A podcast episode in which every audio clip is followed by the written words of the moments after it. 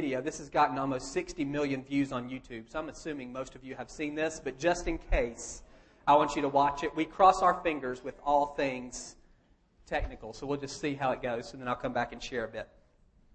Go ahead, Greg.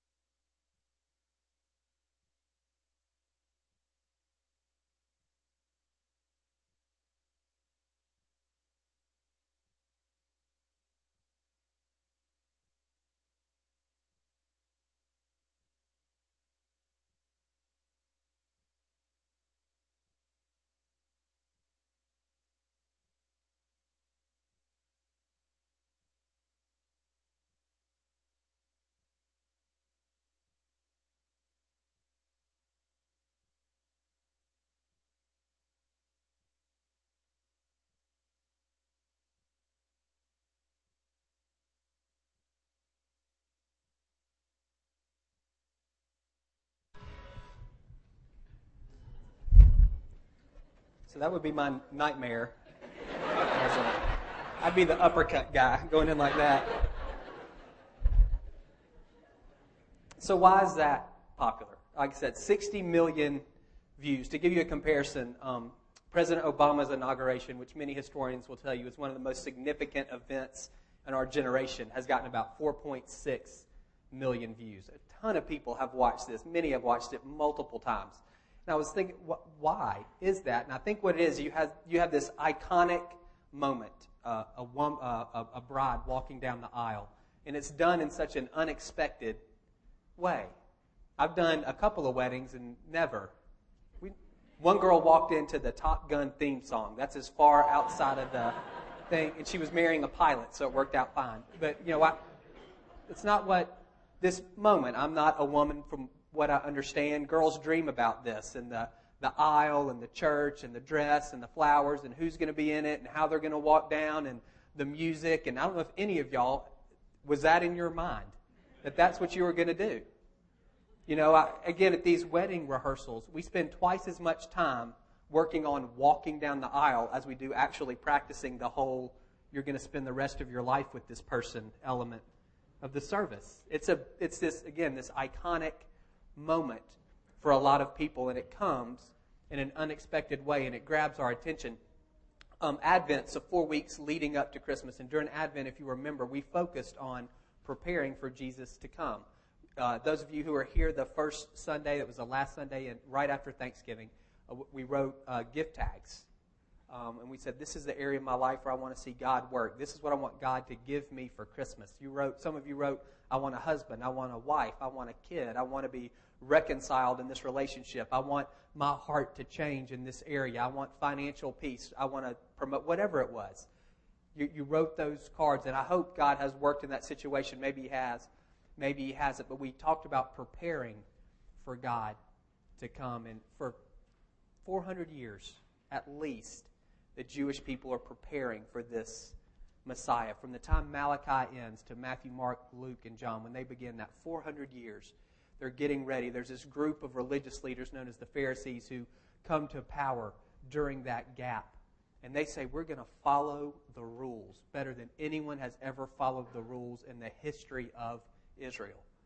We're not going to have our city destroyed again. We're not going to have our temple destroyed again. We're not going to get kicked out of our country again. God wants people of the law, and we are going to be people of the law. And so they did that. We've talked about this before. There's they, all the laws in the Old Testament, they built a fence around it. They put all these other rules and regulations around God's law to make sure if you don't break this one out here, then there's no way you're going to break this one in here. Don't boil a kid in his mother's milk, whatever in the world that means. That's in the book in Leviticus. So what we say is you have a separate set of dishes, one for meat and one for dairy. That way there's no way those things are ever that can never happen. You can't break it. You see that they did it to the Pharisees come to power. Again, anticipating, preparing. We're going to get ready for the Messiah to come by becoming a religiously, ritually pure society. You have prophecies throughout the Old Testament. People knew these. This child's going to be born in Bethlehem. So, the, again, you have the people who are looking, they're expecting, they're anticipating, they're waiting. People like Simeon in Luke 2, a righteous and devout man, and God, and waiting on, the Bible says, the consolation or the comfort of Israel. And he sees Jesus at eight days old, and he says, I can die in peace now. I've seen him. Anna, a widow, 84 years, every day in the temple, worshiping, praying, fasting for the Messiah to come. And she sees Jesus, and the Bible says she goes and tells everybody who is looking for the Messiah about him. So you have people who are waiting. You have these prophecies that are kind of seeding the ground. You have this group, the, re- the religious leaders, the Pharisees, who are constantly calling people to obey the law to prepare for the Messiah to come. And then you have Christmas, the fulfillment of all of this. The hundreds of years in between Malachi and the New Testament, the thousands of years that have preceded in Jewish history, all of this. And then you have Christmas. Two teenagers in a stable in the middle of the night in an insignificant town outside of Jerusalem, and the only people we know who heard anything about it were a handful of shepherds. It doesn't, it doesn't work for a lot of us. If Barack Obama, if the President of the United States were to come to Marietta, not Air Force One, that's a whole different world, but if he were to drive, he and his 45 car motorcade. He shows up in a $300,000 custom made limo called the Beast, which we don't know anything about because it's all top secret. It's got five inches of armor plating all the way around. The windows are so thick that has a special interior lighting system because sunlight won't penetrate. The wheels, if you shoot them, they run flat. They have one run flat tires. The gas tank can't leak. It can't be exploded. I don't know how you do that, but they have an unexplodable gas tank. The driver's got a shotgun. The front of the car has these two little holes in it that'll emit tear gas if people get too close. And there's a blood bank in the trunk full of his blood type. If he comes, you're going to know. They close down roads. They make you get off the interstate. He's got 45 cars. That's not even counting the local and state police. That's, that's an entrance. It's on the news. There's advance teams. There's PR. There's all of that. The Son of God comes and nobody knows except two teenagers and a handful of shepherds. This moment that you've been, we've been, they've been waiting for comes, and most people miss it. It comes in an unexpected way, not necessarily in a way that draws our attention, in a way that it's easy to overlook. Before Advent, we were going through Mark a chunk at a time. Mark doesn't have a birth story. There's no story of how Jesus was born in Mark. It begins straight out with what Jesus did. He's baptized by John. He's uh, he's baptized, excuse me, by John. He goes into the wilderness. He's tempted. Then he begins ministry in um, Capernaum. And we've looked at some of those stories, and there's a thread that runs through all of chapter 2 and the beginning of chapter 3, and it's Jesus' introduction really to the religious leaders of his time. And he is confounding their expectations. And they get progressively more frustrated with him from each story. I'm going to read you a, a, section from each of these stories that'll be up on the screen. You can follow me if you can, or you can just close your eyes. When Jesus saw their faith, he said to the paralytic, we've talked about this story, these four men who bring their paralyzed friend to Jesus, Son, your sins are forgiven. Now, some teachers of the law were sitting there thinking to themselves, Why does this fellow talk like that? He's blaspheming. Who can forgive sins but God alone? Again, this idea we've got this guy who's he's done some miracles uh, in this town. He's healed some people. He's taught in the synagogue, and people have said to him, "Wow, he, he teaches with authority. This is not what we're used to hearing." But now he says he forgives sins. You can't do that. The religious leaders, the Pharisees, are right. It's blasphemy unless he's the Son of God. No one can forgive sins but God. Uh, yeah, that's true.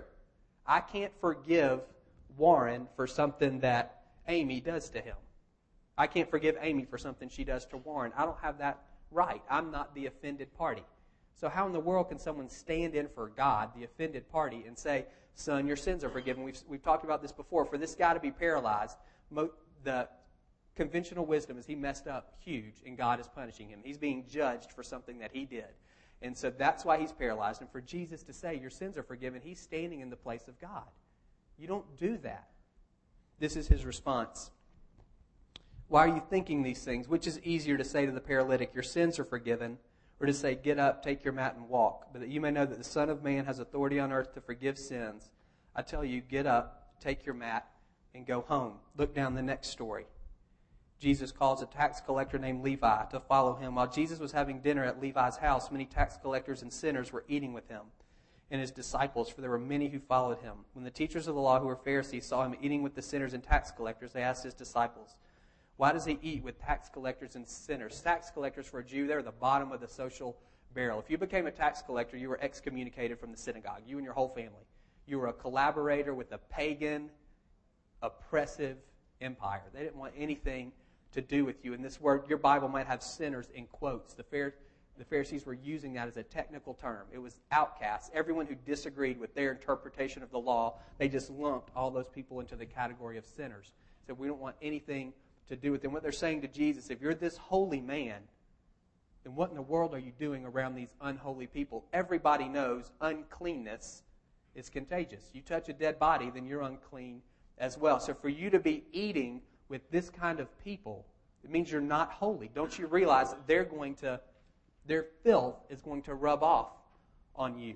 Not expected. Jesus' response. It's not the healthy who need a doctor, but the sick. I've not come to call the righteous, but sinners.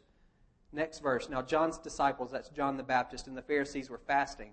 Some people came and asked Jesus, How is it that John's disciples and the disciples of the Pharisees are fasting, but yours aren't. Again, questions about what he's doing. John's disciples, John at this point had been beheaded. Most likely his disciples, they could have been fasting because they were mourning. Most likely it's because they were fasting to show how sorry they were for the sins that they had committed, saying kind of to God, see, this is, this is how upset we are about our sinfulness. Please come and rescue us. The Pharisees fasted every Monday and every Thursday. They did it to show their own personal holiness, and they also did it to kind of show, see, we're separate from the rest of these guys. We're consecrated um, from everyone else. Probably a little self righteous in there, but some of it was fine. It's whatever. They fasted on Mondays and Thursdays, so they come to Jesus and they're saying, How come your guys aren't doing what all of these other religious people are doing? The Pharisees there are religious leaders. They fast.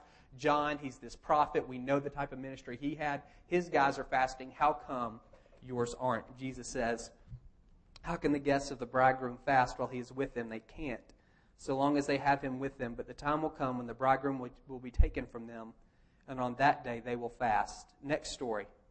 One Sabbath, Jesus was going through the grain fields, and as his disciples walked along, they began to pick some heads of grain.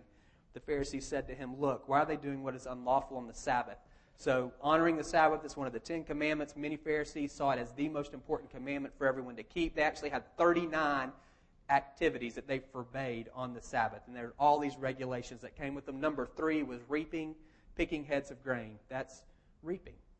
And so they're saying, you're a lawbreaker. You're, you're saying you're this holy man. You're saying that people's sins are forgiven. We've seen you heal people. We, we get all that. But you're breaking the rules. How, does that, that doesn't work for them? It doesn't piece together. How can you say you're sent from God or you're some type of messenger from God or you're the son of man? How can you say those things and yet you're doing what we know to be incorrect? You're breaking the rules. And then the last story in Mark 3, and I think Jesus at this point to me looks like he's picking a fight. He goes to the synagogue on the Sabbath and he finds a guy who's got a shriveled hand and he puts him right here in the middle. And he says, What should I do with him? Is it okay for me to do good to this guy? And of course, nobody says anything. What are you going to say? If you say yes, then you're saying break the law. If you're saying no, then you don't have a heart. So what do you nobody says anything. He gets angry at the Pharisees and he heals the guy. And in Mark 3 6, it says they were so frustrated. They were so angry at him. They conspired with this group of people called the Herodians. To, that day, they conspired to kill Jesus. You see, he, he confounded their expectations in such a way that they never got it. And it led to them killing the one that they had been waiting for. This is Jesus' explanation for all of this. No one sews a patch of unshrunk cloth on an old garment. If he does, the new piece will pull away from the old, making the tear worse. And no one pours new wine into old wineskins. If he does, the wine will burst the skins, and both the wine and the wineskins will be ruined. No, he pours new wine into new wineskins. The specifics aren't important for us. We know Jesus forgives sins. That's why we're here. We know Jesus calls the unrighteous to him. We know he welcomes sinners uh, Romans 5 says that God demonstrated his own love for us in this. While we were still sinners, Jesus died for us. We get that. He came to reconcile us to God. Again, that's why most of us, many of us, are in this room. We get that we're not saved because of how religiously pure we are. We don't have to keep the law, or by how sorry we are for our sins. We don't have to weep and mourn and wail and fast. We're saved by grace. We, get, we know that. None of that is news to us. The big picture, if we can step back for us, and this is what I want for you individually, this is what I want for your family, this is what I want for our church for 2011. I don't want us to miss Him coming because He comes in a way that we didn't expect. It happens all the time. We look at the wrapping paper and we miss the present inside because it's not wrapped the way we thought it should be. Does it have to have Christmas wrapping paper on it? Can it come in a newspaper? Can it come in that brown, thick, nasty mailing? Can it still be a good gift if it comes like that? For many of us, the answer is no, because we don't see it. It didn't come packaged the way we wanted. I said I want a husband, and that means a white horse and a halo of sunlight from behind and music playing in the background. I said reconciliation. That means they admit they were wrong and tell me I was right. Doesn't work that way a lot of times. He comes in ways that we don't expect, and we miss him, just like these guys missed him. If you read through Mark from 2 1 to 3 6, the Pharisees start and they're fine. It's progressively over these five instances that it gets bad. And by the end, they're enemies of God. But at the beginning, they're asking an honest question Who can forgive sins but God alone? That's a great question. The answer is nobody. They're asking the right question. But because Jesus doesn't conform to their expectations, to their understanding of who the Messiah should be, rather than stepping back and saying, I wonder if my expectations are wrong, I wonder if my understanding is wrong. If I look at the heart of what he's doing, it certainly looks like the heart of what God would do. The package is different. I wasn't expecting this. I was expecting a guy on a white horse with a sword and an army who was going to take over, who was going to overthrow the Roman Empire, not this traveling, wonder working teacher. But if I look at the fruit, it looks a whole lot like something God would do. But rather than doing that, rather than pulling their expectations out and laying them on the table and saying maybe they're wrong, they just killed him because he didn't meet them. We don't kill him, we just ignore him, neglect him, miss him because he says things in a way that we don't get or he moves in situations that we don't see. And that's, that's what I want for us for this year is to get it, to have eyes to see and ears to hear. If God hasn't worked in that situation, that you wrote down on the card. I don't want you to lose hope. That's not a Christmas thing, it's a life thing. Psalm, I think it's 36. He wants to give us the desires of our heart. We don't want to let go of that stuff. My encouragement is that we don't get so focused on the wrapping that we miss the present. Jesus, when he was trying to say to these guys, is I'm doing something different here. You have a wineskin. You have a way of looking at things. The wine, what I'm doing, my activity, it won't fit in there. It'll explode it. If you put new wine into old wineskins with the new wine ferments, it'll explode. It'll bust the skin. You've lost the skin and you've lost the wine. You've lost everything. So let's put new wine into new wineskins, not because new is better than old, but because it's inappropriate to put new and old together. Same thing with the cloth. You don't put a new patch on an old pair of clothes because when it shrinks, it's going to make the tear worse. You've lost everything. You've lost your patch and you've lost your jeans. It's not, again, that new is better than old, it's that it needs to be appropriate. Old and old because they've, all, they've both already shrunk. That's what he's saying. And that's what I think he wants to communicate to us.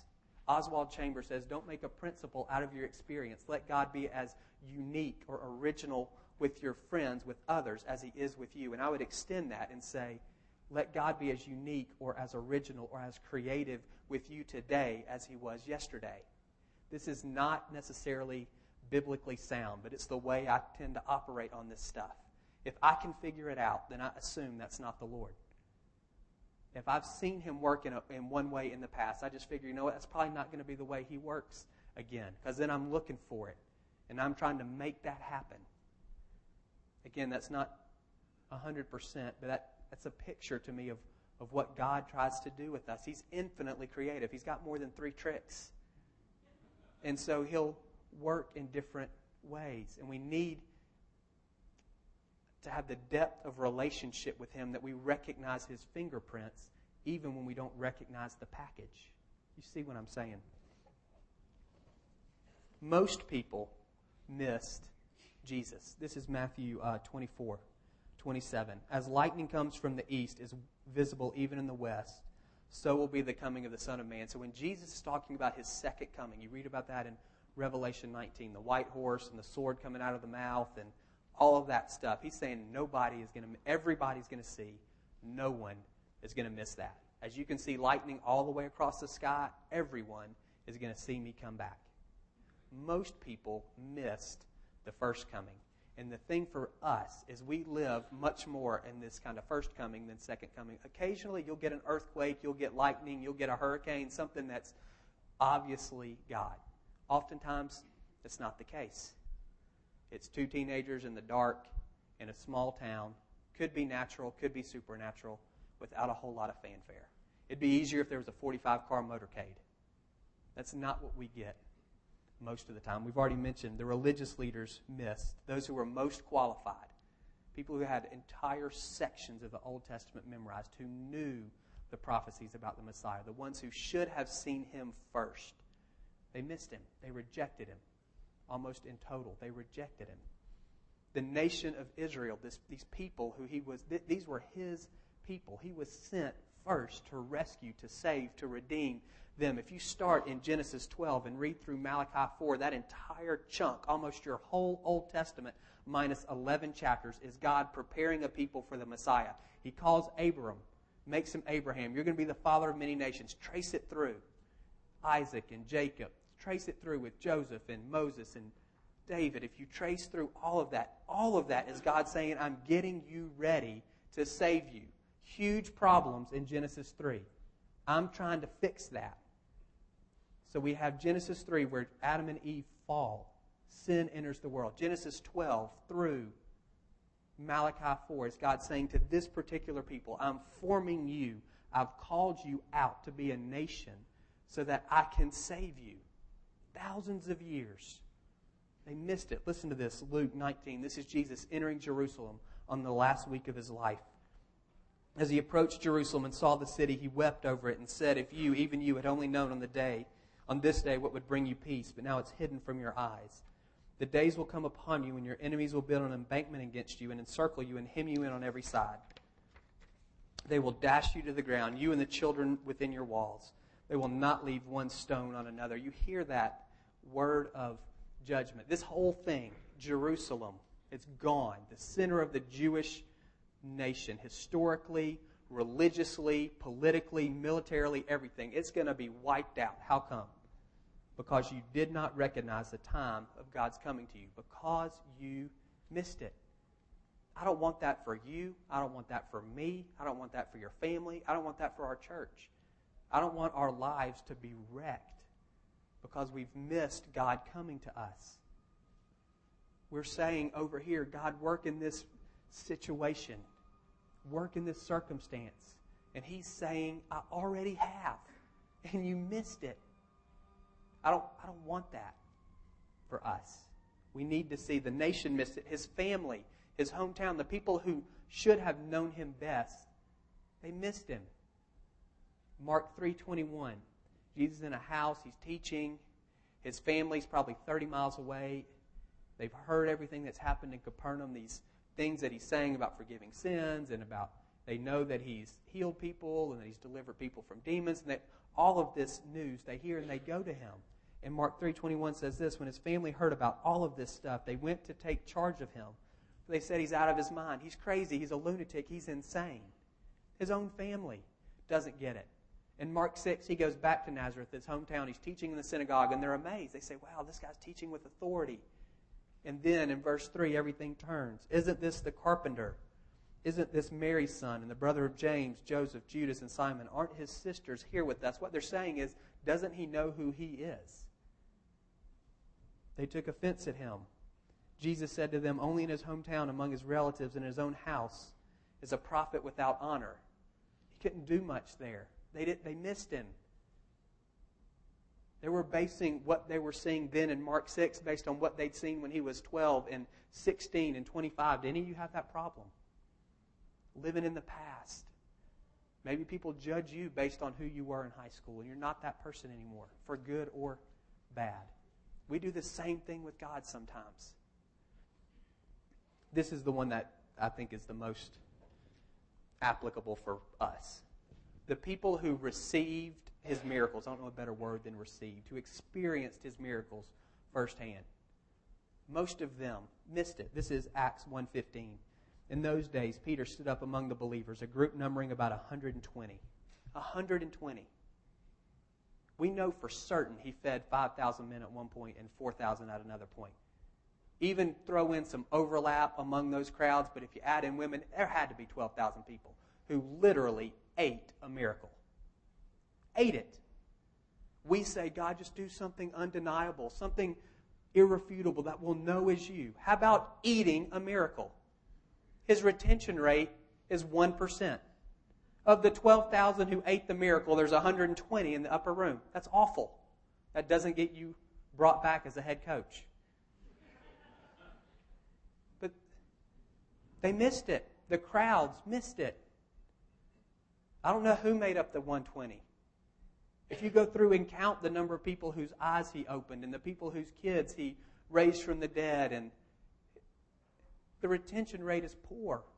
Even people who physically experienced his power and his love, they still didn't understand. They missed the heart of who he was. And of course, you have the disciples.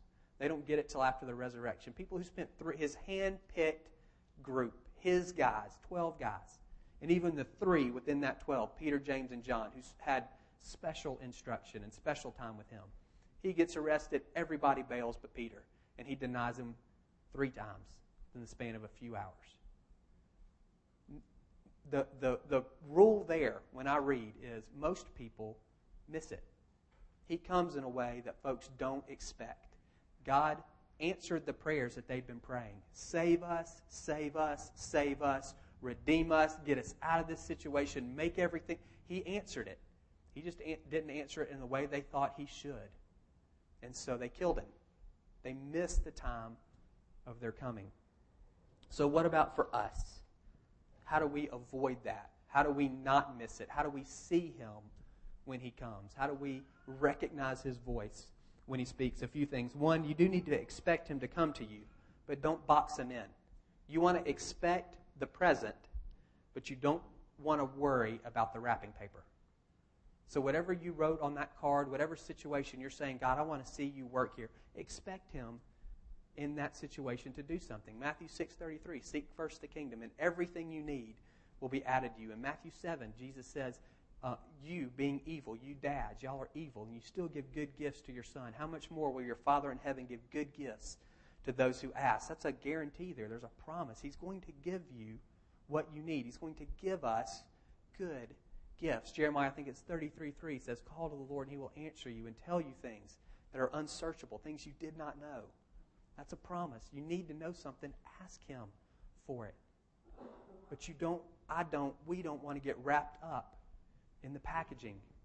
Just off the top of my head, you can probably think of others, ways that God's spoken to people, particularly in the Old Testament. You have angelic visitations, like with Gideon. You have dreams. I've been a Christian since I was 12. I'm almost 36, 24 years. I probably had three dreams in my life that I could say have anything to do with God. Never seen an angel.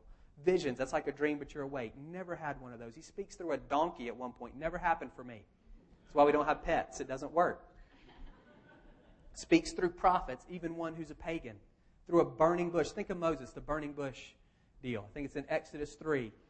God's calling Moses to deliver his people from slavery. And so there's a bush that's on fire and doesn't burn. And Moses, of course, interesting phenomenon, walks over there and a voice comes out of the bush Take off your sandals, you're on holy ground. And here's what I want you to do. Can you imagine if every time Moses needed to hear God, he went back to that bush? Then our Bible ends at Exodus 3. He never spoke again through a burning bush. What if he went over there and he set the thing on fire? Let's see, maybe it'll work. You can't get wrapped up in the packaging. You want to grab onto, yes, he wants to lead you, Moses. You can ask him for direction. One point, he speaks through his father in law, if you can imagine, through your in laws telling you, this is what you need to hear. You can grab onto that. He wants to speak to us. He wants to work in our situations, but we can't box him in. God, it's got to be this way. And all of us have fantasies. We all have dreams. We all these situations where we want to work. The reason we want him to work is because the situations are bad. We want them to change. And so naturally, all of us have thought, we've daydreamed about how that situation could be different. We've heard stories of how God's worked in other people's lives. You maybe have read stuff in here. And so you think, hey, this is what it's going to look like for me. And again, God is infinitely creative. You can hold him to his promises, absolutely. You can't hold him to how he fulfills them. That's up to him. We don't want to get confused with the packaging. So, yes, we want to expect him to come, but no. We don't want to box him in in terms of what that looks like next.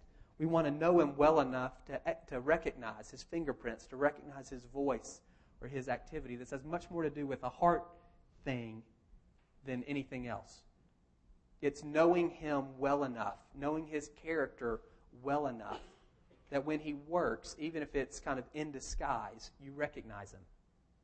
Even if it's not what you were expecting, you still it has that ring of authenticity to it. You say, you know what, that's that's not what I was looking for, but it's still him. It's not we don't get that through religious exercises. We get that from a relationship. Some of you have been reading your Bible for 50 years. You've got it memorized. You've gone on mission trips. You've been a small group leader. You've taught Sunday school. You've done it all. That's fantastic. But the question is do you know the heart of God? Can you recognize him if he comes in disguise, so to speak? That's it for all of us. We were in South Georgia last week visiting my, sister, my wife's family. She's not my sister, she's my wife. We were visiting, uh, although in South Georgia sometimes I guess you could have. Um, so we were visiting Misty's family in Blakely, and there, there aren't restaurants really in Blakely, and so we have a, there's a couple that we go out with. And we went to Eufaula, Alabama, which has one restaurant, which is one more than Blakely has. So we're driving to Eufaula to go to this restaurant, and we're driving down the road, and, and the guy's name is Harris. He's my friend. He was kind of nervous about telling you that. I want to tell you something. He was a little nervous about it and we drive past this street sign that's 133. We're on highway or state route or whatever, 133. And he says, "Okay, I'm going to tell you." And so he proceeds to tell me the story. And this guy, he is his feet are on the ground. He's not super spiritual. He loves the Lord. He's the United Methodist youth pastor at First Methodist in Blakely. He owns the Feed and Seed down there. He teaches elementary school science. I mean, he's he's here. He's not. He doesn't live up here. So I say that to say this. So he's telling me the story. And He says the weirdest thing happened a couple of years ago. He said I started seeing this number 33 everywhere at the most random times, and after that, I felt like God would direct me in some way or another. Either I'd have a conversation with somebody that I could tell was something God wanted to happen, or I was looking for information and direction. I would see number 33, and then pretty soon after that, I would get some information, I would get some direction that helped me make the decision. And he told me probably 10 in the span of about 12 or 15 minutes, 10 separate stories. One of them was, see, and said some of it's small, like I don't know if I should tell you this, and I feel like it makes me look silly. And then we drive past state sign 133, and all right, I need to tell you this story. And I said, well, how many times has this happened? I said, easy, 100, over 100 times in the past year or two. And I said, what, what do you think that is? And he said, I think it's God's way of getting my, t- it's a signal flag. Hey, Harris, pay attention. I'm about to speak to you, or I'm about to do something in your life, or you need to be ready for something, for me to move you in a particular direction. He had like they had a secret signal, him and the Lord. For me, it's when I can't sleep. That's how I know I, God wants to say something to me. On Thursday night, we came back from Blakely on Thursday. I was dead, tired. I almost fell asleep in the car. I broke down and bought a Mountain Dew to stay awake. So I I get home and I'm wiped out. I go to bed at 10:30 and I'm looking and it's still 12, and so I get up and I read and I fall asleep at 1:30. I didn't I didn't ask the Lord anything about it. So the next night it was New Year's Eve, and so we go to bed at midnight 01, and I wake up at 4:30 in the morning. I'd slept about four hours the night before, and it's 4:30 in the morning. I'm wide awake, and so this time I got it, and I go up front and I sit on the couch and pull out my journal and say, "All right, what's what's the thing here?" and God shows me something in my heart. This needs to change. You do this, and you need to stop doing this.